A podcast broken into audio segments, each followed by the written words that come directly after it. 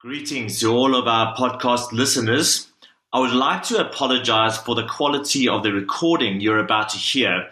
We had a power outage during the sermon, and as such, we've pieced together different recordings of the sermon, trying to keep as much of the live recording as possible. So, this is a bit of a Frankenstein podcast you're about to listen to, but it's all real. Uh, so, please do not let this put you off I believe this is one of the most important messages of the entire series. So enjoy. All right, so welcome to our series called The Reason for Everything. And just to remind you, this is not normally how we do a preach or a message on a Sunday morning. Uh, what we're doing in the course of this series is we are looking at questions and obstacles to people coming to faith, and we're trying to deal with them to equip you to engage with those who are asking these very important questions. Some of you are maybe experiencing doubts and concerns and are asking these very same questions. So, we are looking at the evidence that speaks to the truth of what we believe. But what we normally do is we read the Bible, we try understand it, we try apply it into our lives, and why? Why is that what we normally do here on a Sunday? Well, we would argue that we as believers need to have a high view of the Bible, that God inspired the Bible, that the Bible is the primary way that God speaks, it's the primary way that we know what He is like, who He is, what we're supposed to believe, and how we're supposed to live. Now, for many years, the Bible held some sort of cultural weight. And I'm talking 30, 40, 50 years ago. And if you said anything and you simply just added the words, well, because the Bible says so, well, for many people, that was enough. But unless you've been living in a cave, you would know that things have changed. And many who call themselves Christians, who have an issue with the Bible, they may say things like this Well, isn't the Bible just a bunch of old stories and myths? Isn't the Bible not an accurate historical record? Doesn't the Bible contradict itself all the time? Hasn't the Bible changed radically over time and people have added to the Bible and have written their own agendas into the Bible? Isn't the Bible so outdated and irrelevant? I mean, here we are, 2018. This was written thousands of years ago. I mean, here are some quotes from some people who are not believers and uh, what they've said about the Bible. So Bart Ehrman was a Christian and a New Testament scholar, and he kind of had a deconversion. This is what he says. Some of the writers of the Bible were religious geniuses, but they were not inspired by God, in my opinion, any more than any other geniuses. And they contradict each other all over the map. Richard Dawkins says, to be fair, much of the Bible is not systematically evil, just plain weird the late atheist Christopher Hitchens, he says the Bible was put together by crude, uncultured human mammals. And uh, if you've ever read Dan Brown's The Da Vinci Code, uh, he says this in that book The Bible is a product of man, my dear, not of God. The Bible did not fall magically from the clouds. Man created it as a historical record of tumultuous times, and it has evolved through countless translations, additions, and revisions. History has never had a definitive version of the book. So maybe you've heard these kinds of statements. Maybe you've had these kinds of thoughts. And normally, because we claim to believe in the Bible, we use the Bible to talk about the Bible. But that's not what we're going to do today because if you don't believe the Bible, all right, and we say, well, and uh, well, this is what the Bible says, and you say, well, how do you believe that? Well, the Bible says so, and uh, well, how do you know that? And how can you trust the Bible? Well, the Bible says we can trust the Bible. That's what is called circular reasoning. So we're not going to use the Bible to talk about the Bible today, right? Again, rest of the year, that's what we do, uh, but that's not what we're doing today. So we're asking the question: Can we trust the Bible? You see, these people that I've just quoted, they know that if we can discredit the Bible, man, we get rid of God, we get rid of religion, we get rid of some of these pesky Christians, and we can all just go home. But we want to show that we can trust the Bible and we're going to look at the evidence for it. one of the things I love about the Bible is that, excuse the pun, but we can play open book. We're saying, check it out, apply your most rigorous testing. You see, for so many other religions and cults, uh, if you had to ask these kinds of questions about their scriptures, uh, if you had to begin testing or questioning these things, I mean, you might get kicked out. And to be honest, in some places, you may even disappear for questioning the books. And yet, we're saying we are invited to test. We are saying this book is open to scrutiny.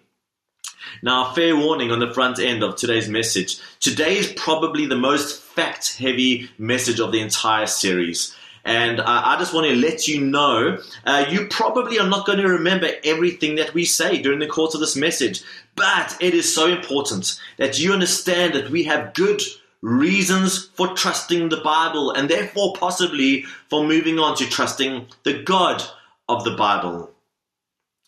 So, the rest of the message, we're looking at this evidence, and I want to start off by showing you why we can trust the Bible historically. We can trust the Bible historically. And as we talk about trusting the Bible historically, we're going to look at it from a number of different angles. And the first one is this we're going to look at the bibliographical evidence for the historical trustworthiness of the Bible. So some people say that, okay, all right, maybe there was some guy, some religious guy, a great teacher or prophet. He was in his cave, and maybe he wrote down a bunch of cool stuff two, three thousand years ago. But there's no way we can know what they wrote down. And this was thousands of years ago. The Bible's changed, it's been added to. And they would point to something like the broken telephone game. I mean, you know how the game works. Either, uh, well, a whole bunch of kids sit in a circle and either they get given a sentence or they make up a sentence. Uh, a sentence like, the apple is orange and sitting on the teacher's desk. And the one kid whispers that sentence into the next kid's ear, and then he recounts what he thought he heard into the next kid's ear. Eventually goes all the way around, and the final kid stands up and says, The orangutan is loose and it's about to make a wreck. So scholars are saying, and people are saying, well, if we can't even get that right, it's impossible to believe that what these guys wrote down thousands of years ago is what we have today. And that's a very good question. But not only do we need to apply that thinking to the Bible, we need to apply that thinking to all of our ancient documents.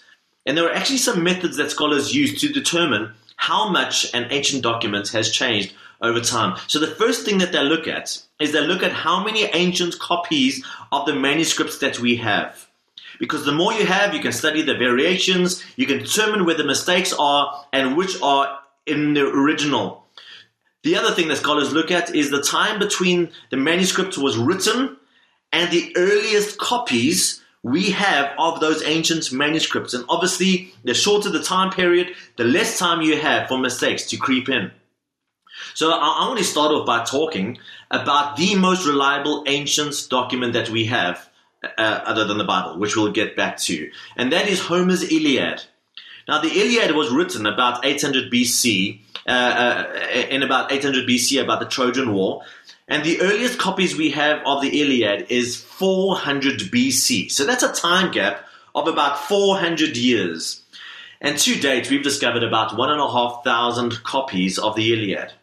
All right, so this is what you do. You take those one and a half thousand copies, you compare them, you see where the mistakes lie. We realize there's a gap of about 400 years, so maybe a couple of mistakes would have crept in, but we can get a really good idea as to what was in the original text. Another document is written by a guy called Herodotus. He's called the father of history. And um, he recorded a lot of history from the ancient world, and this was written in about 450 BC. Uh, to date, we've got about 49 papyrus fragments of Herodotus, with the earliest surviving manuscript coming from the 10th century AD. This was written 450 BC, so we've got a gap of 1,450 years. Let's talk about Plato. Plato was considered to be the most pivotal figure in the development of philosophy. He wrote his seven tetralogies around 400 BC. At last count, we've got about 210 ancient manuscripts with the oldest surviving manuscript from 895 AD. That's a gap of 1,300 years. Now, I'm not trying to choose the most disputed documents. These are the most reliable historical documents and famous. We could talk about Caesar's Gallic Wars. We could talk about Pliny the Elder. We could talk about Tacitus. Now, if you've ever studied philosophy or European history, here's what you never see your professor do. You never see your professor stand up at Philosophy 101 with all these bright eyed students and say, Listen, guys, I, I, don't, I don't know how to tell you this, but you came here to study Plato. I, look, I'm a bit embarrassed to say this, but we've only got 200 ancient copies of Plato's writings.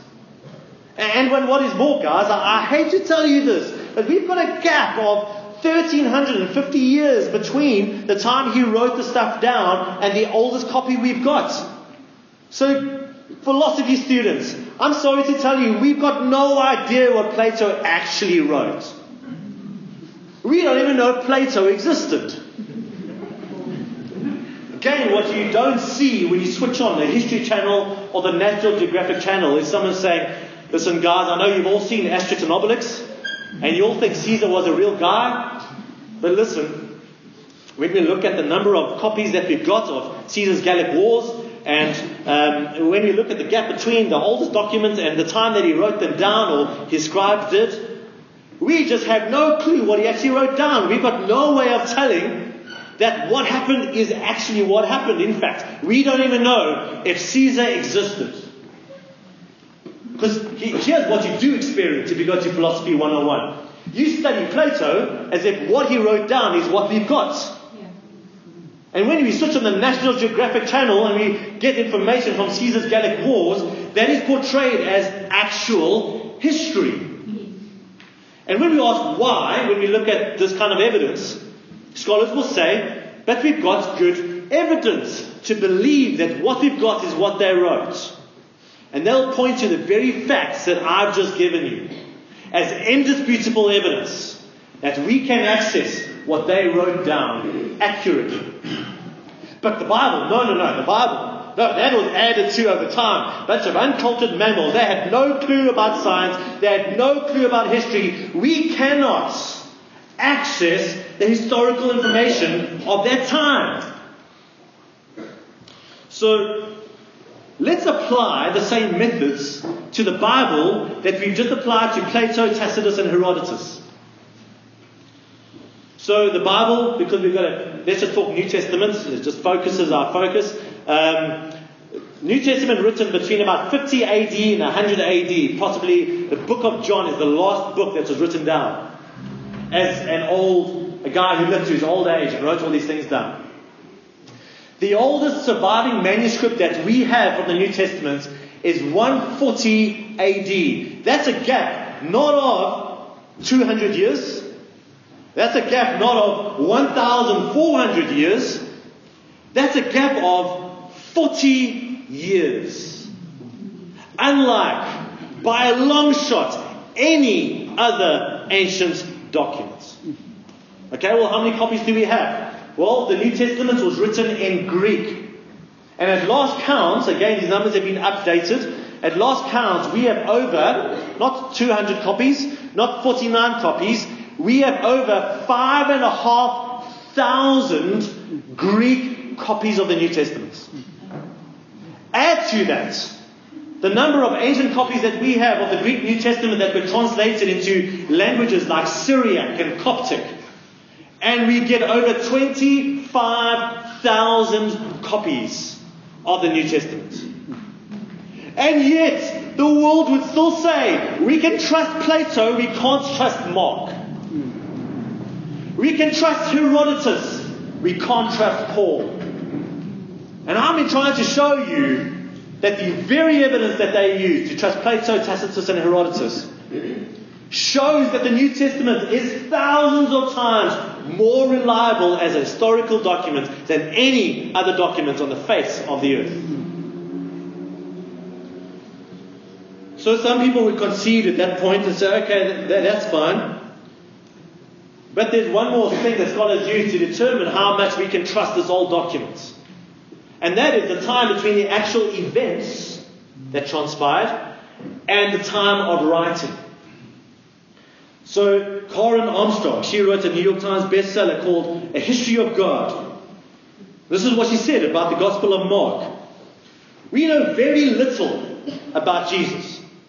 The first full length account of his life was St. Mark's Gospel, which was not written until about the year AD 70, which, as you've seen, is actually quite a good, reasonable gap. Some 40 years after his death.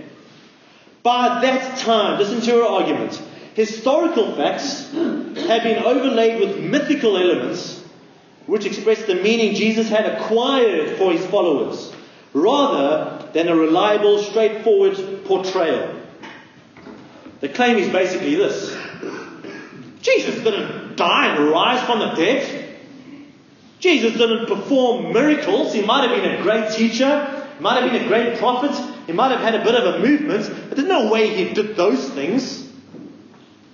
And probably what happened was he had a meal and they had some, some fish and some loaves, and uh, they just happened to feed a large number of people with that meal. And then after Jesus died, they told the story. We fed 20 people with two loaves and five fish. And then, and then the story became no, no, it wasn't 20 people, it was 50 people. Five loaves, sorry, five fish and two loaves. And then the story goes, no, I heard it as a thousand people. And eventually we land on 5,000 people. Wow. Oh, Jesus didn't rise from the dead. I mean, he said things like, I'll be with you always. There's no way he rose from the dead. But, you know, maybe after a period of time, Jesus' disciples were like, listen, maybe he did rise from the dead and start talking about it and spreading it and spreading it and spreading it until, you know, wholesale people started believing that Jesus rose from the dead. No historical accuracy, it's just kind of grew mythologically. That's the claim. Here's the problem with that claim. There are too many eyewitnesses, and the time is too short for myth to develop. Here's the thing if you want to make up stuff, okay? One, two. We'll get there now. If you want to make up stuff, one, two. One, two. There we go. If you want to make up stuff that isn't true, you've got to either go to Australia, not because they're you know, going to believe everything you say. what I'm saying is you've got to get away from where it all happened.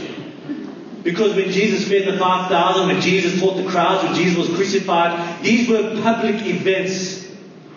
It's not like Jesus got in a cave and emerged 30 years later with a whole bunch of spiritual writings.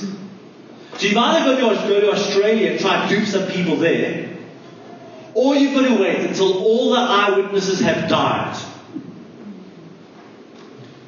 See, in order for me to convince you that the Holocaust never happened, I'm going to do the same thing. I'm going to go to some part of planet Earth where they've never heard about the Holocaust. Or, unfortunately, got so much recordings there, I'm going to wait because the thing is, if I stand up here, if I stand up here and say the Holocaust never happened, we're going to get people writing in saying, but I was there or my grandpa was there, or we've got these thousands and thousands of eyewitness accounts and photographs of the Holocaust. You cannot say that. I mean, the gospel writers actually record people's names. They don't just say some guys, they say Simon of Cyrene. In other words, go ask Simon. Paul talks about 500 witnesses to the resurrection of Christ.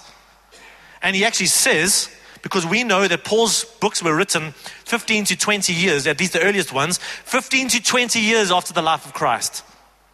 And some of the elements he included in his books were songs that the Christians were already singing about Jesus. Philippians 2, 1 Corinthians chapter 15. In other words, these truths were circulating from the time of Christ. We know that for a fact.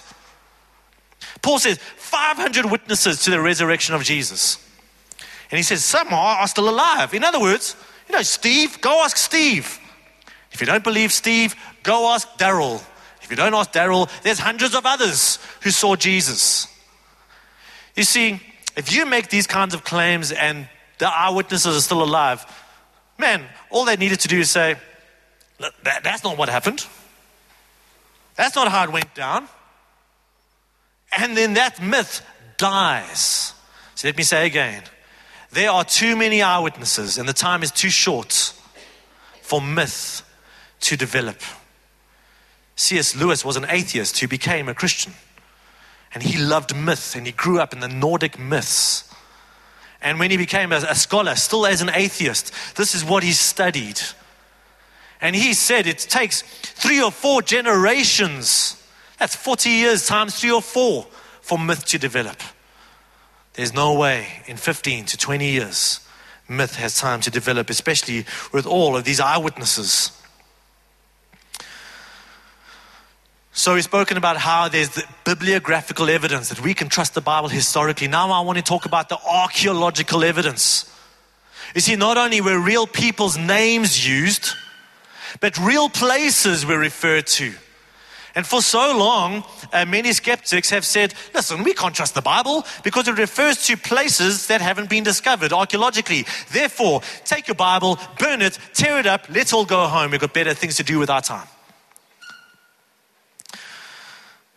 In the book of John, chapter 5, it refers to a place called Bethesda by a pool near the sheep gate with a five roofed colonnade.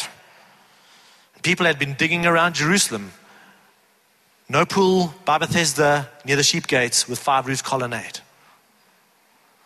But if you went to Israel today and you, if you found what is called St. Anne's Church, which has got this beautiful acoustics, they always get the tour groups to sing in this church. You just literally walked out the front door of the church, walked to a barrier, you are looking down at a pool by Bethesda near the sheep gate with a five roofed colonnade. Imagine that. Uh, this one also happened quite recently. The New Testament makes mention of a town called Magdala. We've heard of Mary Magdalene. It's just another way of saying Mary of Magdala. And again, scholars were saying, listen, there's no town called Magdala, therefore take your Bible, burn it, tear it up, let's all go home. 2006, 2007, archaeologists began unearthing the town of Magdala on the shores of Lake Galilee. The Bible talks about Pontius Pilate, the Roman prefect. And again, scholars have been saying, well, listen, there's a Roman prefect, the governor. There's, uh, there surely should have been record of this guy's name. There's no Pontius Pilate. Therefore, there's no Bible. There's no Jesus. Tear it up, burn it, let's go home. 1960, the town of Caesarea Philippi. I've been there on the west coast of Israel, on the shores of the Mediterranean. They uncover a stone that says Pontius Pilate, prefect of Judea. Now, guys, I've just mentioned three. There are hundreds of these. Nelson Glueck, considered to be one of the world's greatest archaeologists, he appeared on the cover of Time magazine and he was credited with personally uncovering over 1,500 archaeological sites in the Middle East. This is what he said No archaeological discovery has ever overturned a biblical reference. See, every time an archaeological site is found, one more obstacle is removed. One more piece of evidence is presented to the world. One more confirmation that we can trust the Bible. We can take a book like the book of Acts, written by Luke.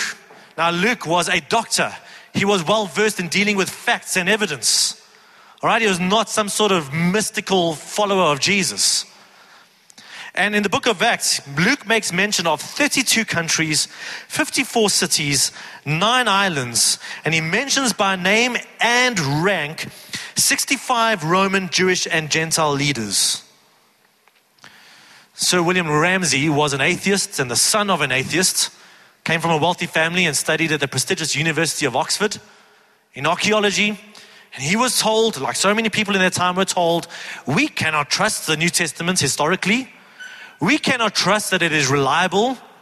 So he decided to literally take the book of Acts. He set out for the Holy Land and he was going to disprove the Bible.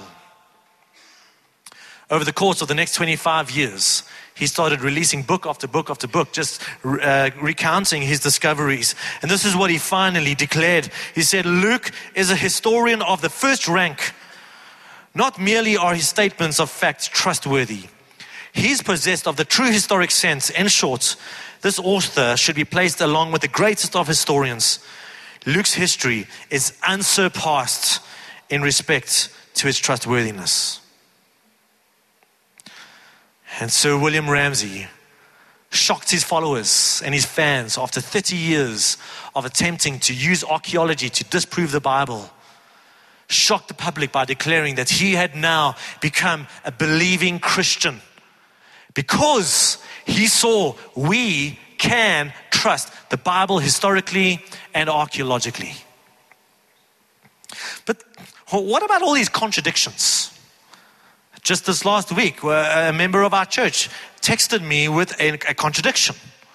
Uh, the Bible seems to say this and then it seems to say that. What do we do with that?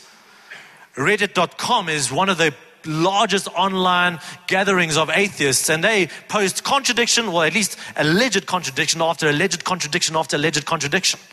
So, what do we do with these things as Christians? Well, again, I only have time to get into two um, because otherwise we would be here all day. Uh, so let's talk about two. So, Matthew 27, verses 5 says that Judas died by hanging himself. Whereas Acts chapter 1, verses 18 says that he died by buying a field, falling headlong into it, and literally all of his guts burst open. So, you see, guys, there's a contradiction. Matthew and Luke are at odds with each other because Luke wrote Acts, and therefore there's a contradiction. And because our scriptural text should be without contradiction, we cannot trust the Bible. Burn it, tear it up, let's go home. Except, here's the thing. Maybe you've seen Law and Order or some of these movies that land up in a courtroom and they get a whole bunch of witnesses of an event. See, what starts to happen is if they've got three or four witnesses, just like we've got Luke, Matthew, Mark, Luke, and John, got different witnesses. And if you start hearing the same story told in the same way, in the same order, the lawyers and the police will start to assume these guys have colluded. They've made up a story. But when person A tells a story from his angle, here's what he saw, here's how he experienced, here's what he remembers. Person B doesn't remember all those details, but something else stood out to them. Person C, well, this is what stood out to her, and this is what made sense to her. And person D, not that anyone's lying, everyone is giving an accurate account of the truth, just remembering different things. When it's too similar, you've made this up. But the very fact that there are different angles and different things are, are remembered for example, do you think Jesus only told the story of the prodigal son once? He was an itinerant preacher. He went around preaching all the time. And so it makes sense with any of his parables. Just like I will sometimes use an illustration, in a few months' time, I'll use the same illustration with slightly different details. Not that it's historically inaccurate, the point remains the same. And Matthew might remember it this way, and Mark might remember it slightly differently. So here's what happens with Matthew Matthew's telling of Judas's death and Luke's telling of Judas's death. You see, these are not contradictory ways of thinking, these are complementary ways of thinking. So, what most likely happened is that he did go by a, buy a field and he did hang himself in a tree, and either, uh, you know, he bloated, or that's what happens after you die, and then the rope snapped or somebody cut him down and he fell and burst open on the floor. Who's hungry? Another one of these contradictions, and, and literally people lose faith over these things. People point out that Matthew 28 refers to an angel talking to woman, whereas John 20 says that there were two angels. Again, is that a contradiction? Do we take a Bible, burn it, go home? No. See, Matthew's talking about the angel that's talking. John is giving some sort of number to the number of angels that were there complementary accounts, not contradictory accounts. And literally, we could go on and on and on and on just to show there is no contradiction in Scripture. And some very bright people who have many biblical languages under the belt have gone and studied these things, and you can buy so many books about them. So, here we've got the set of ancient documents spanning about one and a half thousand years, written by more than 40 authors. Most of these authors had never met each other. Some of these authors were political leaders, some were prophets, some were fishermen, some were tax collectors, some were doctors, some were herdsmen, some were priests. written on three continents Asia, Africa, and Europe. Three different languages Hebrew, Aramaic, and Greek. And we've got this internal coherency, and we've got this golden thread of truth that starts at the beginning and ends at the end, and is all coherent. It all makes sense, no contradiction. I mean, if you had to take 10 fourth year philosophy students from WITS, so in other words, same year group, similar people from Joburg, 2018, and if they had to write on a controversial subject like land grabs, or even a simple subject like, do you like Oros? I can guarantee you now, you're going to get 10 differing accounts on the simple subject and most certainly on the difficult subjects. And yet you've got this coherency. We've got this highway of truth that stands and is internally coherent. By the way, again, most other religions and cults will have a single author. And, and, and, you can't really go and study how it came about into being because, you know, there were some magical tablets that some angel gave them and then they wrote down and translated the tablets and then they poof, disappeared. Or went into a cave and wrote down a bunch of good writings and again, there's no way of testing things. There's no way of inviting this kind of research. And again, we're playing open book with this. So, for all those reasons, we can trust the Bible historically, but we can also trust the Bible prophetically. And imagine I said, guys, here's an envelope, here's a blank A4 piece of paper. Over the next half an hour, I want you to make over 2,000 predictions for one and a half thousand years from today. I mean, just think about it. You, you can't just say things like, you know, the sun will get hotter. You're going to have to mention cities that are not yet in existence. You're going to have to mention countries and civilizations that are not yet in existence. And imagine I said, well, and, and most of your predictions have to be around a single person. You've got to mention him by name, some of the world leaders of the time and the organization of the time. Now imagine we sealed that in one and a half thousand years' time. Open the envelopes. Imagine one of you were right to the letter. That's what we get with the Bible. That's what we get with the scriptures. Rome wasn't invented at the time that Rome is spoken about. Kings are mentioned by name. Crucifixion was not yet invented. And all of these came true. Uh, I was watching one debate with the late Christopher Hitchens and Douglas Wilson, he was the Christian. And they got onto the topic of the prophetic reliability of the scriptures. And Christopher Hitchens said, oh, Please, please, Doug. Listen, if, if the scriptures say that the king must ride into Jerusalem on a donkey, where's my donkey? Someone get me a donkey and I'll do it. So Douglas Wilson goes, Okay, fine, Christopher, I'll give you the donkey. But how did Jesus organize where he was born? And as a sub two year old child, how did he organize, you know, walk into Herod's throne room? Herod, I just need you to kill about, you know, a couple of thousand babies under two years old. Does that sound convincing? How did a two year old baby convince his parents to flee into Egypt? Jesus on the cross, some Roman soldiers he's never met, how did he uh, organize that? He got them to roll dice for his clothing. I know some of these numbers can be quite overwhelming, so I want to put the odds of some of these prophecies coming true into a picture. If you only took eight prophecies about Jesus, and Jesus had to fulfill only eight, that's only a small percentage, only eight prophecies about himself by chance, by pure fluke. What are the odds of that happening? And statisticians would say take the state of Texas, roughly the size of South Africa, fill it two feet deep with one dollar coins. And just toss these coins over. Take one coin, put it next over it, and just toss these coins over, toss these coins over. Take one of you guys, blindfold you, let you walk around, and when you want to pick up a coin, pick up the coin. You've only got one shot. The chances of you picking up the coin with an X on it is the chances of Jesus just by chance fulfilling only eight prophecies. I think that shows us that we can trust the Bible historically and we can trust the Bible prophetically. So, guys, I want to start wrapping up. I just want to say that what I haven't even included this morning is I haven't even spoken about the Jewish scribes. that for them it wasn't just sitting down and trying to you know, make a copy of one letter to another letter and whoops, made some mistakes. These were professionals who were trained for years before they were allowed to transcribe scripture.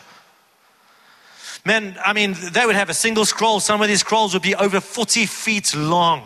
And the guys who did, in a sense, the auditing of the scrolls to check that it is an exact copy, they would know where the middle word of the scroll was, and they would know what the middle letter was. And if any of those were wrong, they took that entire scroll, tore it up. I mean, these scribes, when they got to the word God, they took their task so seriously.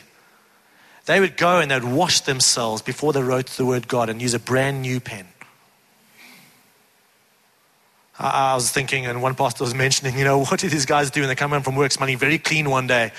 You smell quite uh, sprightly, honey. Yeah, I mean, we were in Psalms today. And my God, my God, you know, my Lord, my God. And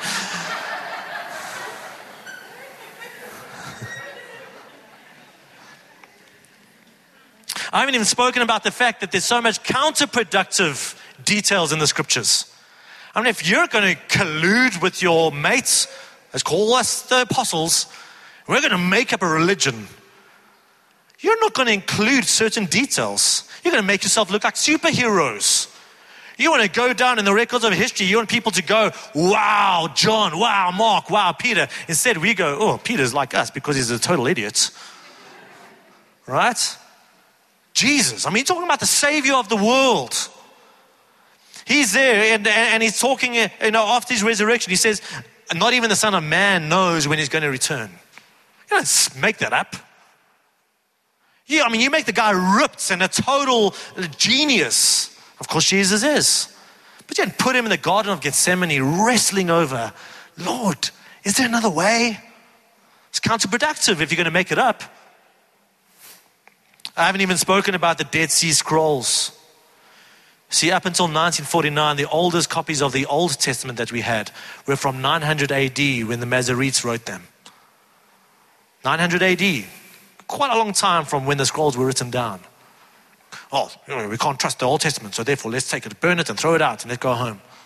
1949, Find the Dead Sea Scrolls in a, a, the community known as the Essenes. Again, I've been there, very well visited in the in the south of Judea near the Dead Sea, a very like a desert community. And again, they were scribes and they were so committed to these writings. And in 1949, a little Bedouin boy and his cousin or his brother, they were just looking after some goats and one disappeared and they wanted to find out, like, where did he go? So they took a stone, threw it into a cave and they heard this, this uh, jar shatter. They go up there and then just long story short, they just uh, uncover scrolls after scrolls after scrolls, thousands of Old Testament scrolls from before Jesus' time, probably 50 years BC to 100 years BC. So guess what they do? Well, let's see if these scrolls line up with the scrolls from 900 AD. And guess what? They're lined up. They're lined up. I mean, when you put all of this together, what do you get? How do we take this evidence? What are we going to conclude from this evidence? Because again, the accusation is you Christians believe without evidence.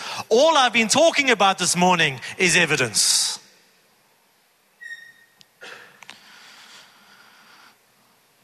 So, why is the Bible so reliable? Why does it stand not head and shoulders, but like knees, thighs, elbows, head and shoulders above every other ancient document? Why is that?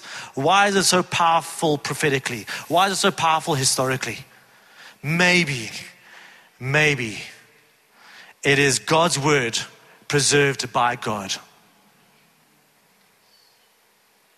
Maybe it is God's word preserved by God. Again, maybe you're never going to remember any of this stuff. But at least you know why we can trust the Bible. And how, how, how many people have walked away from faith because of a supposed contradiction that no one could resolve for them? How many people have walked away from faith because of something they read in the Da Vinci Code and no one else was speaking about the truth? How many people have walked away from the faith because the Bible mentions a town that we haven't discovered archeolo- archaeologically yet? And no one was able to go up to them and say, Listen, let us show you the trajectory of the archaeological discoveries we've made. Every single one confirms what we see in Scripture. Let's go to the book of Acts. Let's go to Sir William Ramsay. No one was able to walk them through that. Also, how, how many people have walked away from the Bible because the Bible contradicts a deeply held cultural belief? Or something that they personally believed in. Well, here's what I believe the Bible says that, therefore I'm going to burn it up and throw it away. Or here's where culture's going. And I like where culture's going, but the Bible says that, so I'm going to reject that. And I'm going to say that is not God's word. Think about this the fact that the Bible sometimes contradicts you, and the fact that the Bible sometimes and oftentimes challenges and contradicts culture, is not evidence that it's not God's word, that's evidence that it is God's word. Because if the Bible only said what you already believe, that's not the God of the Bible, that's the God of your making. And someone in China is going to have the God of their making. And they're going to hold to things that they think the Bible says that is not what you think the Bible says. Doesn't it stand to reason, logically, that the God who made, again, we're just going off the back of what we've heard the last few weeks, the God who made this universe, there's a creator behind creation, there's a designer behind the design, there's an artist behind the artistry. God behind this creation in this universe. Don't you think he's capable of preserving his book? Logically, if that kind of God exists. And don't you think it is logical to believe that he is probably going to confront every human being on the planet at some point? And he's going to contradict deeply held cultural beliefs over all of history and over all of culture at some point. That for me is more evidence that God does exist than he does not exist. But briefly, I want to flip this. Some of you here, and I'm speaking now to those who would call themselves Christians, some of you say you believe in the God of the Bible, but do not, you do not believe everything that's in here. I want to say, why? If you do not believe this, and yet you say you believe in the God of the Bible, why on earth do you believe the God of the Bible? See, I, I want to encourage a higher view of Scripture especially for those who are believers. You see, doubting the truthfulness of God's word is the oldest lie in the world, quite literally. Where Adam was given this lie. Did God really say? Are you sure about that? Here's this fruit, it's pleasing to the eyes, desirable. I mean, why would God hold out on you? I mean, we don't even have a reason why God didn't let them eat the apple. There's no reason given. Well, why would God do that? Why would He not let you have that apple? So, uh, are you sure, Adam? Did He really say? And isn't that something you and I experience almost daily? There's something in this world that's desirable and pleasing to the eye. There's some agenda that we've got, there's something that we want in this world. Or there's a deeply held cultural belief or a deeply held theological belief, and we come to the scriptures and we see that it conflicts with what we believe or what we want. And the first thing that starts to come to our mind is, did God really say that? Ah, I don't know if that's God. I think there's just some people in the cave, and we're not going to trust that. It's the oldest lie and the oldest challenge, literally, on the face of the earth. And we are still experiencing that today. So, if you consider yourself a Christian, I, I, I encourage you this morning to take steps towards a higher view of this book. And if you're in any way doubting, or if you're in any way cynical, or if you would not, and maybe you're even listening online and you would not consider yourself religious or a Christian in any way, I want you to consider the evidence that we've spoken about this morning. And for so many people, the evidence, which for all the other books, is not even half of the evidence that we have for the scripture. And yet we trust those people, we just don't trust the Bible. Consider that. And over the course of the next two weeks, over this series, we're going to be talking about Jesus himself, his claims, and the claims of the resurrection, because that really centers in to the center point of our faith.